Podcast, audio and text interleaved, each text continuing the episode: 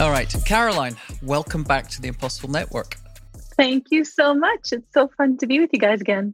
Yeah, it's been a while. When when did we meet up at Neuhaus? That is asking too much of my pandemic brain. I have no idea. it feels like it was just yesterday and it was an epic time ago. I know. Was it in May? No. May or June. Yeah, definitely that long ago. It was warm. Yeah. I do remember it was warm. Yeah. So yeah, that's it's a possibility. Almost a year ago. Okay.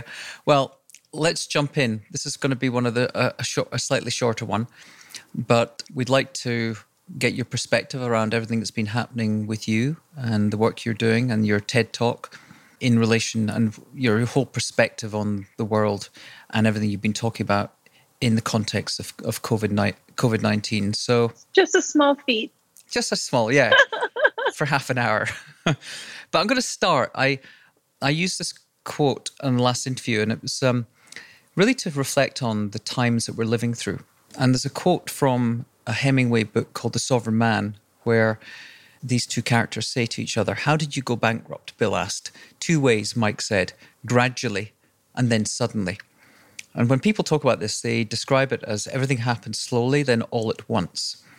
Now, it does sort of feel like we're living in one of those all at once moments where our economic, our social, our political uh, structures have finally gone bankrupt and we're having to deal with the consequences. Um, I don't know if that's fair, um, but it could be also in these times an inflection point where real change happens, a pivot point in society. So when I was reading and listening to your recent work and your recent videos, you had a post where you said, and I'm just going to quote the parallels between what we need to do to navigate the coronavirus pandemic and AI are endless. Here, here we are at the moment where the disruptions I have anticipated have been accelerated, not by the exponential curve of technology, but by the exponential curve of the virus. Let us not mince words. The future will never be the same. Our economic, social, political, mental, and human order has forever been changed, and it will necessarily need to. Now, great, wonderful. Wow, that's absolutely spot on in relation to what I was uh, discussing over the last couple of uh, interviews. Could you maybe share your perspective on that change cycle, the change cycle that we are most more than likely in at the moment? Yeah. So I want to make a couple points here. The first is the change that I have been predicting, right? You know that the work that I do with Hello Humanity is to help leaders prepare for the disruptions that are going to happen as a result of exponential technologies such as AI, robotics, genomics, sequences, and so on. And what we're doing is bringing in visionary leaders who can help reshape and reimagine what the future of economies need to look like, what the future of societies need to look like, and so on. And here we are, right? Here we are at this moment where the parallels are so profound. COVID is asking us to reimagine the economy, to reprioritize human well being, to reimagine what the future work really looks like.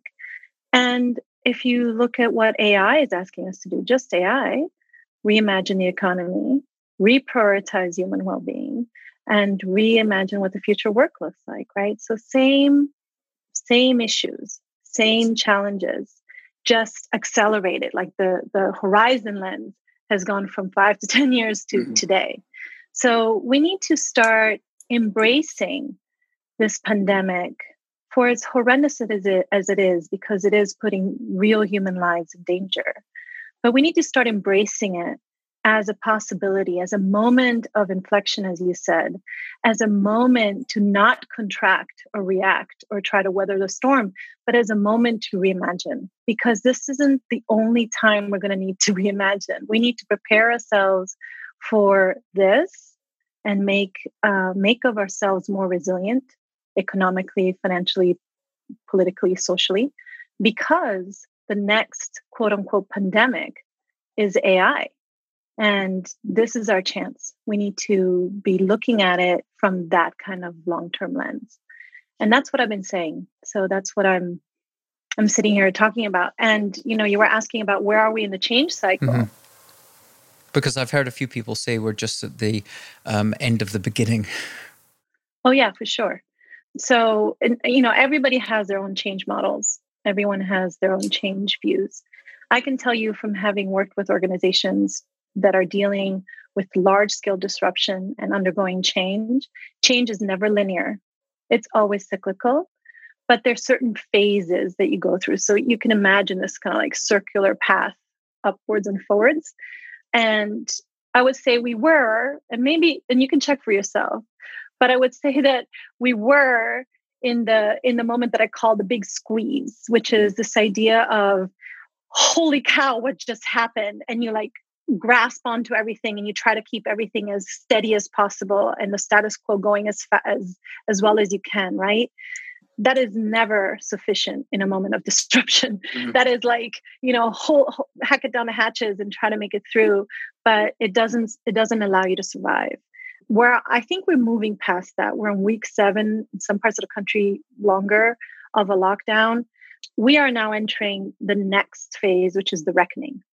The reckoning, which is this like, this is a new reality that we have to face. And with that, we have to grieve what's lost and we have to allow ourselves to grieve what's lost.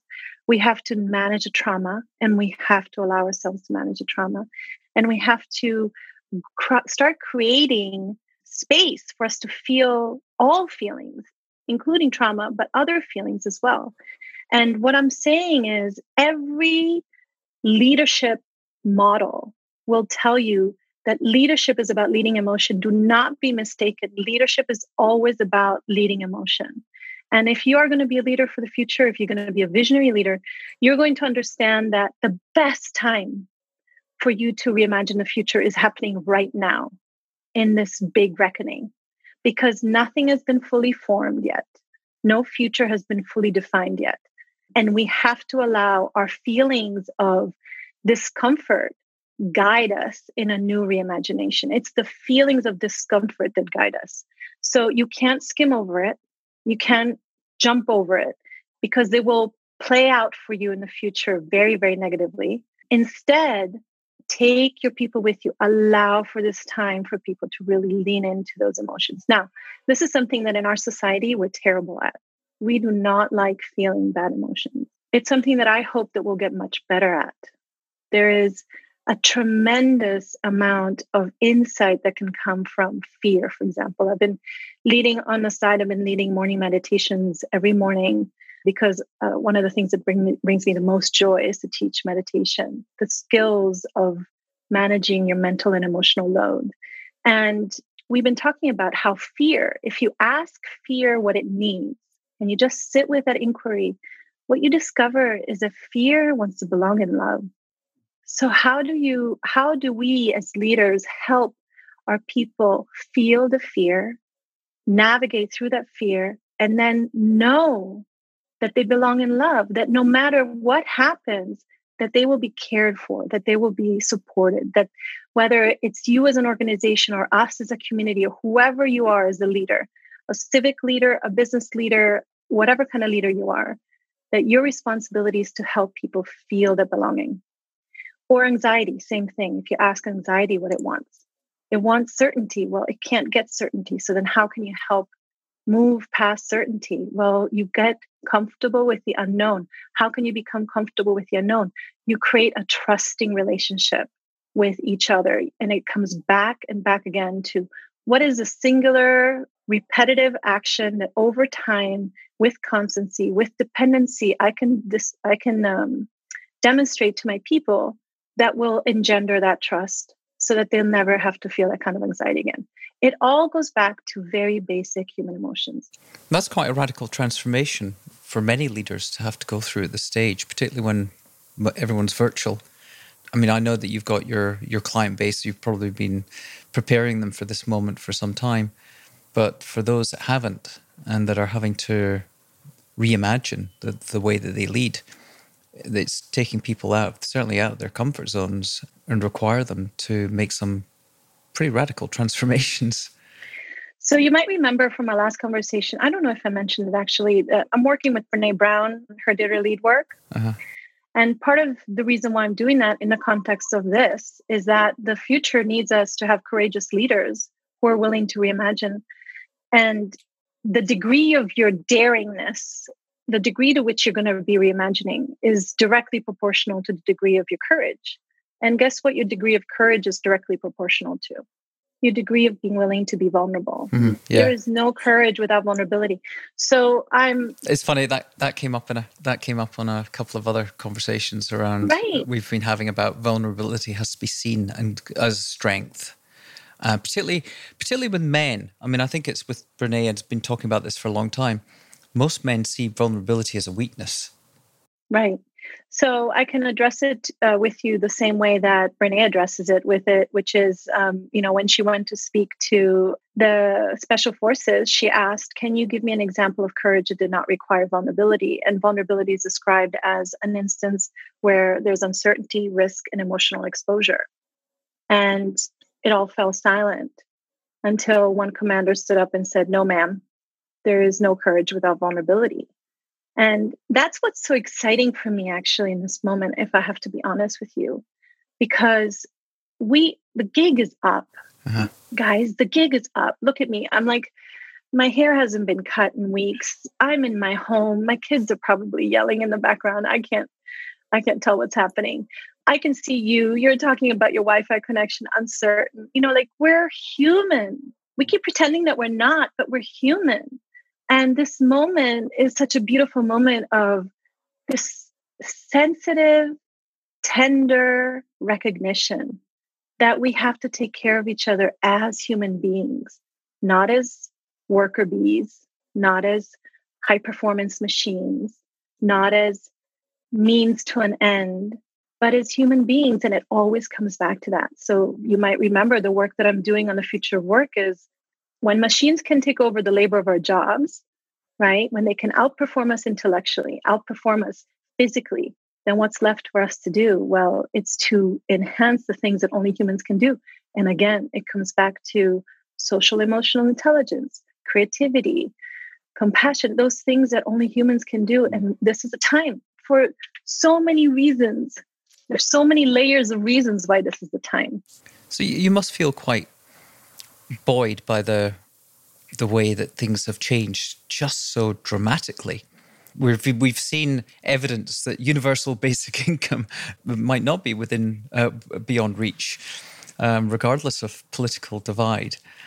And as you say, when you're reimagining what work looks like, we're getting a taster now of how things could be. And I think you know, I think the thing certainly uh, everyone I know in my network are, are, are experiencing is this real joy of discovery in pause, of new things, or rediscovering things that they'd forgotten, or spending time learning a new craft or a new skill.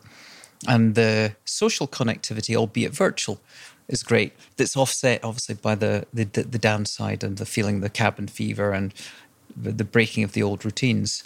But you must be seeing this opportunity for you to help accelerate the work you've been doing in, in the future uh, in the past. Sorry, but you.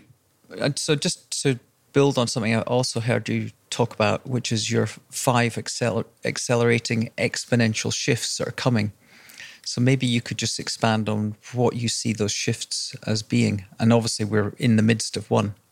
Well, two things there. One, one is where I left off, which is the change cycle we're in, right? Yeah. So we're the reckoning. The next is the reimagining. Then there's going to be the big new experiment and so on and so forth. But the five shifts that I'm seeing, I think everyone can touch. The first is that economically, we have to reimagine how we operate. This idea of our GDP is tied into our returns has to change. This idea of a company's value is in shareholder value has to change. This idea that, for example, politics, the government can send out subsidies to support small businesses for the time being is absolutely gorgeous and beautiful and necessary, but it's not sustainable because right now we have this big loss of employment due to COVID. In the next five to 10 years, we're going to have another big, massive loss of employment due to AI and robotics. Our funds are going to deplete. So we've got to reimagine. So the first is how in the world uh, you know, not how in the world, but how could we, how might we reimagine the future of economy? How do we make it so that it's far more resilient and far more distributed and far less um, tied into our you know value is profit mentality. That's that's lost. And here's why it's real because we have hinged our human worth on work. We have hinged our human welfare on income. And we're so many millions of us are tied into an income in order to pay for meals on our on our children's table. There is something extraordinarily fragile about that that we're now touching. So we cannot continue in with this mentality so we need to start thinking realistically and very very um, dramatically about what the future of economy looks like that's the first force uh, force and i i think there's some experiments that have already happened um, like donut shaped economies that we could look into, circular, circular economies, triple bottom line ideas. Those things need to start taking a much bigger prevalence in our day to day conversations. And it's an urgent call, right? This is an urgent call. We can't just go back to the way it was before because we're going to be, first of all, suffering from the depletion to the economy that we've experienced. But we are fragile. We're seeing it, we're touching it now. So that's an urgent call for visionary leadership. The second is this acceleration that we're going to see in the adoption and evolution of AI, robotics, and genomics. Why? Well, humans are fallible. You know, like here we are in the middle of a pandemic, and major factories, major industries that are sort of the sustenance of our society have had to close or reduce their um, their productivity because humans are being asked to separate from one another. Well, guess what doesn't need to separate from one another one another because they don't carry the potential of a virus. Robots, yeah. Machines. Robots yeah. and machines. So it's natural that companies are going to want to adopt mechanisms that are going to allow them to safeguard themselves from this pandemic. Because we know this isn't the only pandemic. This is the first that we've seen in a century. But it's very likely that we'll have more in more rapid succession. And what I'm saying is, it won't be another century. Mm-hmm. So that now begs the different begs the question of how in the world are we going to adopt these robots and AI in a way that's moral and ethical? We already know that there's a ton work done around the world around how do we even make sure that our AI systems are ethically correct this rapid intention to put them into place puts a squeeze into our needing to face that challenge. So we need leaders who are going to really understand that their job right now is to do moral and ethical work for the future. And what that means is they have to know what their moral and ethical values are. And I would put to you, many of us haven't done that work. And by the way, moral and ethics aren't just a singular person's idea, it is a societal person's idea. And because of the global implications of these kinds of um, machines, we really ought to be making it a global idea. That is a little bit of a challenge in the in the current political environment, and the fact that the the two powers really driving this forward are, is the US and China. And without yeah. that unified agreement, um, and as you say, if if ethics and morals are culturally driven, we know that China's uh, have a different code of ethics than, let's say, the the West. So that is clearly is a challenge, and obviously with lockdown, um, there isn't really the opportunity to bring these leaders together around a, a collective understanding. I would I would say yes, and I would mm-hmm. give you a different yeah. vantage point. I think we're in a much better position to come up with global ethical conduct now than we were before. Mm-hmm. Why? Because we have profoundly been humbled. Mm, true. Yeah. We have been profoundly humbled. So I think we need to use the moment of humbleness, not not you know dive back to a stoicness or you know the sense of infallacy that has been guiding us. Uh, you know we are we are being confronted our own mortality. Yeah. We're being confronted with our own interdependencies you know our infinite interconnection with each other. In in such a way that i'm i hope we will never be able to deny it again. And from that humbleness i think there's going to be a chance for us to have wiser conversations. So that's the second force. Do you want me to go on with the others please yeah yeah definitely. Yeah, yeah. so more ethical and moral leadership becomes a second key in this equation. And the third one is that we're going to see a large scale recalibration, right? So we've seen global supply chains fall to their knees because of this pandemic. Uh-huh. And it's natural that what's going to happen is that companies and uh, governments alike are going to try to take any single point of failure out of the system. That means that we're going to see much more centralized economies, right? Your life, your day to day life is going to be conducted closer to your home. Your businesses are going to be decentralized. So you might look at, um, you know, if you're an industry, you might be looking at reshoring manufacturing jobs. If you are a farmer, you might be looking at, um, you know, how do we how do we grow foods more locally so we're not so dependent on global supply mm-hmm. chains. Vertical farming will be probably far wide more widely adopted and so on and so forth. We're going to see this sort of like shift from this global, global interconnected economy to a more localized one. And so, what that means for leadership is that we're going to have to transform from this efficiency mindset, right, which is kind of leaning into this global economy, to a resilient mindset, to one that has no single point of failure, that has some redundancies, but also, by the way, resiliency in your in your industry, in your company, isn't just because of redundancies and you know solid systemic thinking business development but it's also resiliency because the people that you have on board know how to be resilient.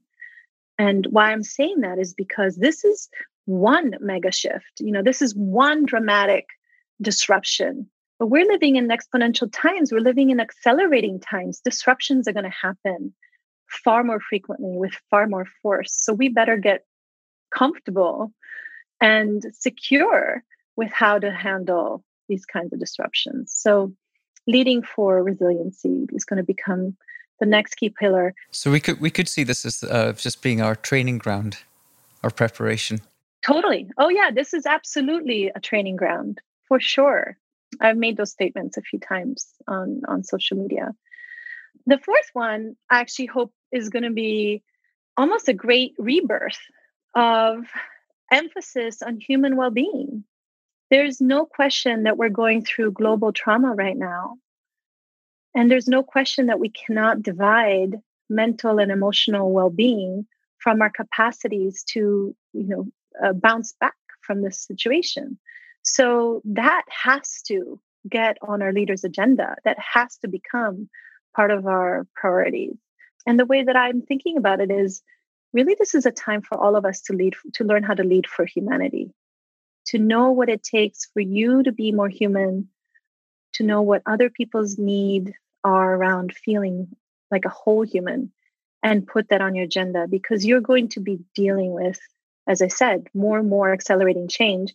You're going to have to resource from you're going to have to bounce back from this one and you're going to have to keep learning to bounce back. So learning to deal with the wellness of human beings becomes uh, a critical ta- critical task. And the last one is a greater emphasis on existential crisis mitigation. You know, we we've been talking about pandemics. No one's ever done anything about it. In fact, we're we're so we have such uh, hubris about ourselves that we thought we were invincible and we took, you know, funding away from organizations that were meant to deal with potential pandemics. Well, guess what? Pandemics is just one of the existential crises. We might be looking at genomic and nuclear warfare. We might we might be looking at, you know, superintelligence that's frail and uh, inadequate. We might be looking at asteroid collisions and and you haven't even mentioned cli- and you haven't even mentioned climate. Oh, well, that's yeah, on the list yeah. for sure. Actually, that's my, I was going to end with that as being my, and let's not forget climate. Yeah. I was going to end with the most important one last because we keep just burying our heads in the sand. And I think we're entering an era where leaders have to start um, grasping and grappling and wrestling with these existential questions. It's not for someone else to deal with, it's for all of us to deal with. And these have to become part of your leadership leadership agenda. So there you have it. There's yeah. five immediate things that we need to reckon with. And I think that inform directly how we shape our leadership. You've said that it's leaders that will do the moral work of this generation. Who do you think these leaders will be? Because uh, there seems to be a dearth of leadership at the moment. And I'm not just talking political or Um, I'm thinking leadership can come from anywhere. It feels like it, doesn't it? Yeah. Yeah. Are you are you seeing um, new emergent leaders that uh, can be part of that rallying cry and the the let's say the nose cone of change? Yeah, I can tell you of a personal experience that I had, and this is very. It was profound for me, maybe because of the context that I live in. But I was watching the press conference that Jacinda Ardern did. Uh, she's the Prime Minister of New Zealand. She did the press conference around the COVID preparations and how she envisioned the future of New Zealand and how she went about it. And here's what she did. Okay. Not only was she human, not only was she refreshingly honest, not only was she clear about the stages that you know level one to level four covid preparations for the country. I don't know if you've watched it but if you haven't i would highly recommend you do. But she reminded the new zealanders what it meant to be a good human. She reminded them that they are the kinds of people who can call each other and check in on on um, the elders that they're the kind of people who can find act of kindness day in and day out to pr- to preserve themselves in this um, pandemic. It, it, was just so refreshing for me to hear, if I'm honest with you, probably because of the context that I live in, where the leadership that I'm seeing day to day tends to be more disparaging towards people who don't think like them, uh, who tends to be more divisive instead of collective. But we're seeing almost as a result of the lack of it, this refreshing experience of someone who does hold that ethical and moral compass for your people. Jacinda's one of them. There's many more. There's, you know, the way that I define leader isn't someone who is in charge or has a title, but anyone who sees themselves as responsible for the well-being of others. Mm-hmm. Period. So Angela Merkel did the same. Um, did a speech last week. She was addressing her nation. Uh, if you haven't seen it, it's really quite wonderful. Um, the way she talked to her people, she made everyone responsible. She did not put anyone against one another like someone else does. But it's like, let's all do this together for the well being of us all. That was the ultimate. It was really touching. I mean, I, I, I, I will send it to you afterwards in an email. Yeah. Watch it and you will see how much there's comparison between the two. Well, we can maybe share it in the show notes, Bettina. You might yeah. you might dig. Yeah. I, I wrote an article years ago on mindful leadership. You know, again, as I told you, I, I teach meditation uh, because it's something that I feel is important for us to learn as a skill. Um, and the one thing I said, I started, which was vision. The true leaders lead with a vision.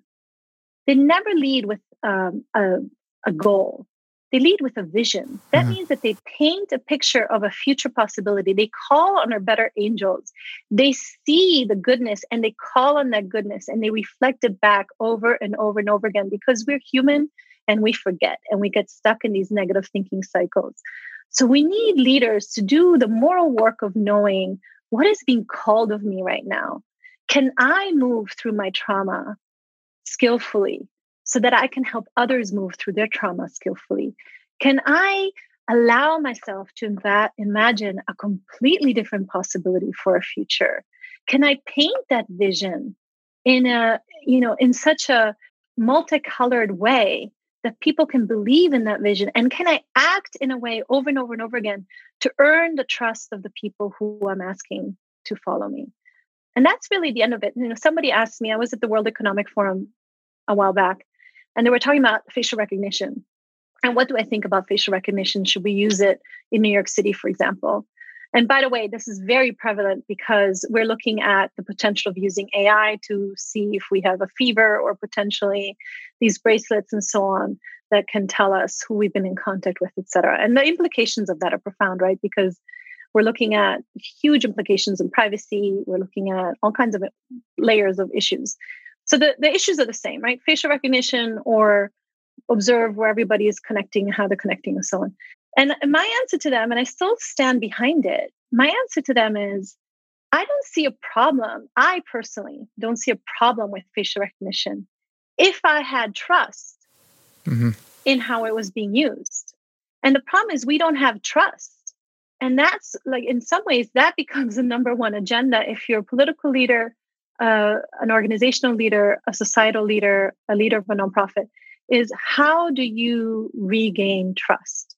How do you build trust with your with your contingencies? And you know, and I don't know if that if that resonates with you at all, but for me, part of the reason why there is a, a, lack of trust has been because we've been looking at the world through a utilitarian utilitarian lens. What can you do for me? How can i squeeze as much as i can out of you? I'm just playing you this way so that i can get that. You know there's this endlessly self elevating practice that's happening and as opposed to looking at how do we enhance the well-being of the larger whole as opposed to just my well-being and we're not seeing enough of that.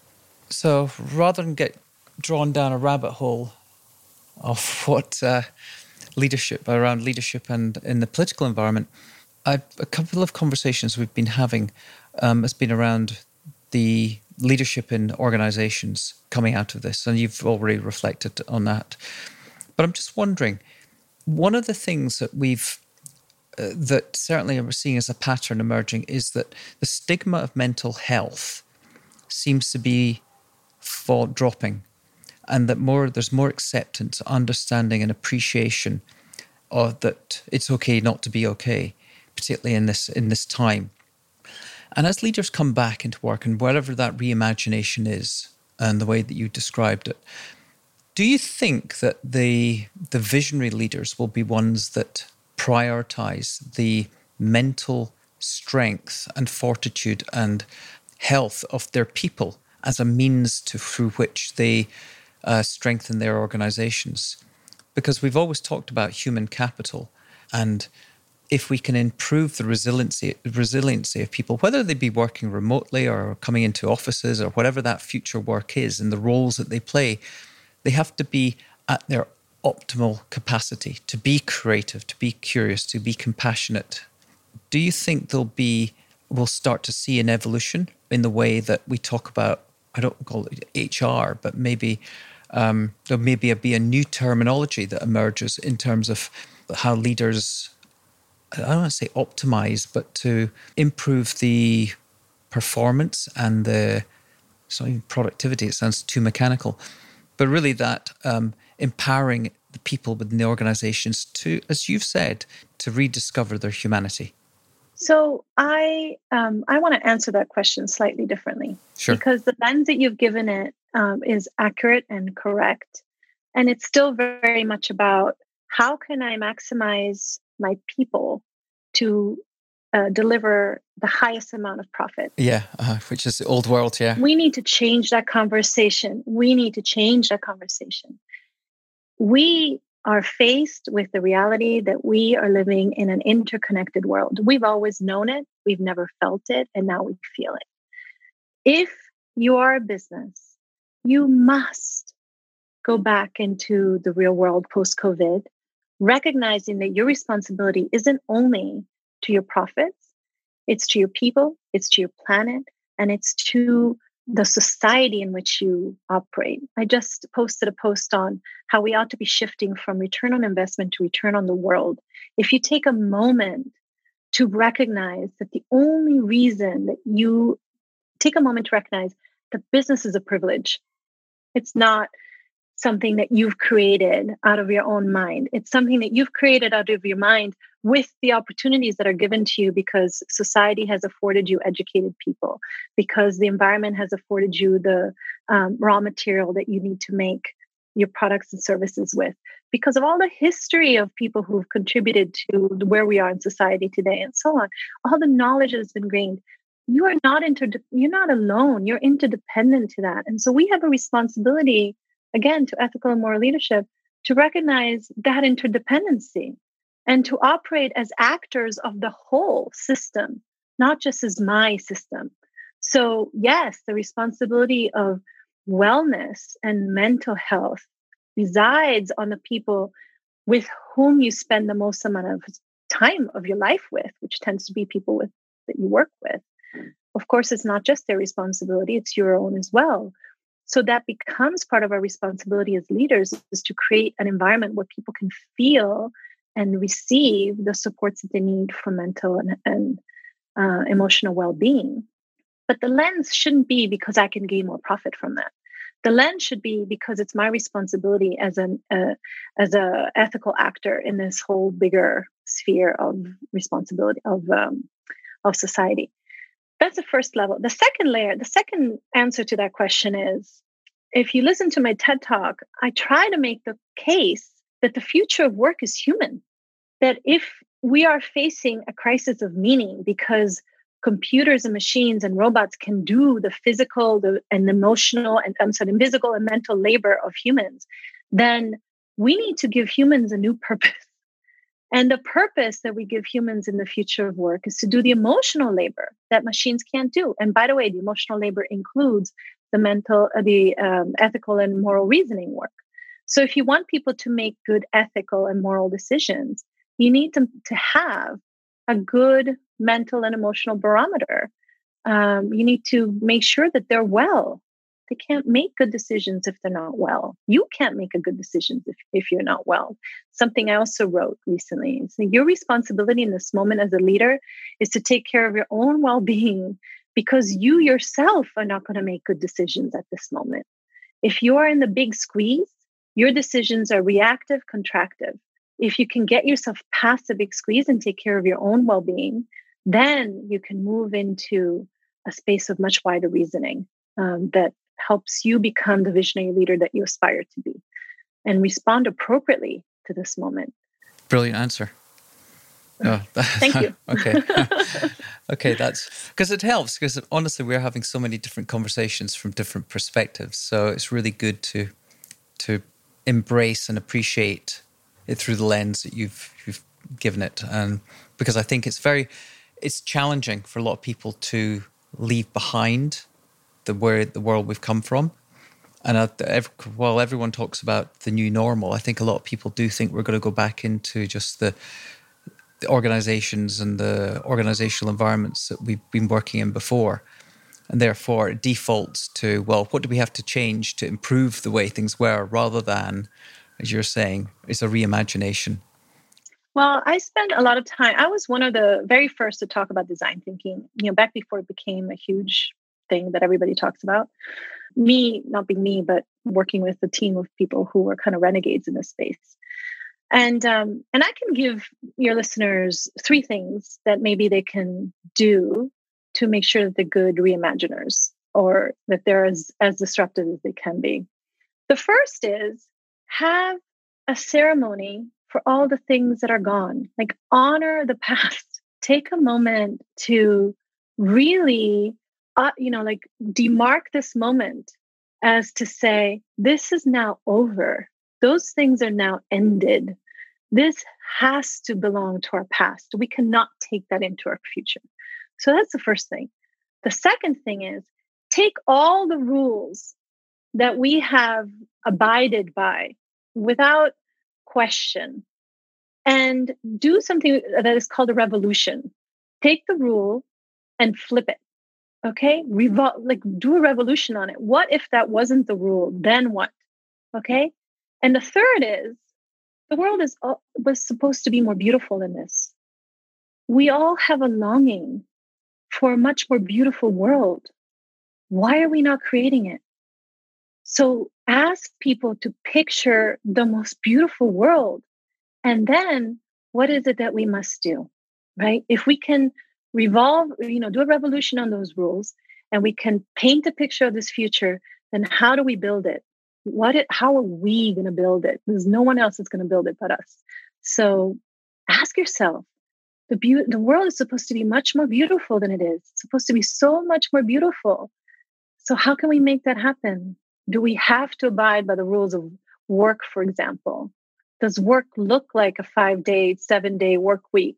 Do we have to earn an income? I mean, I'm just being provocative, yeah. but do mm-hmm. we have to earn an income in order for societies to flourish, in order for human beings to have, I don't know, a draw to contribute? Um, do we have is that real? I mean, we made this up. Mm-hmm. We made all of it up. We made economy up we made money up we made business up we made lawyer you know law up we made the government up we made democracy up this is a chance for us to make something else up and i think it's with that kind of almost playfulness that we have to explore this new experiment. Let's not get bogged down by, you know, it's never going to work. Actually, we need to start playing. Let's be experimental. That's a brilliant way of summing it up and finishing this. I think everyone's got their homework to do to start that grand reimagination.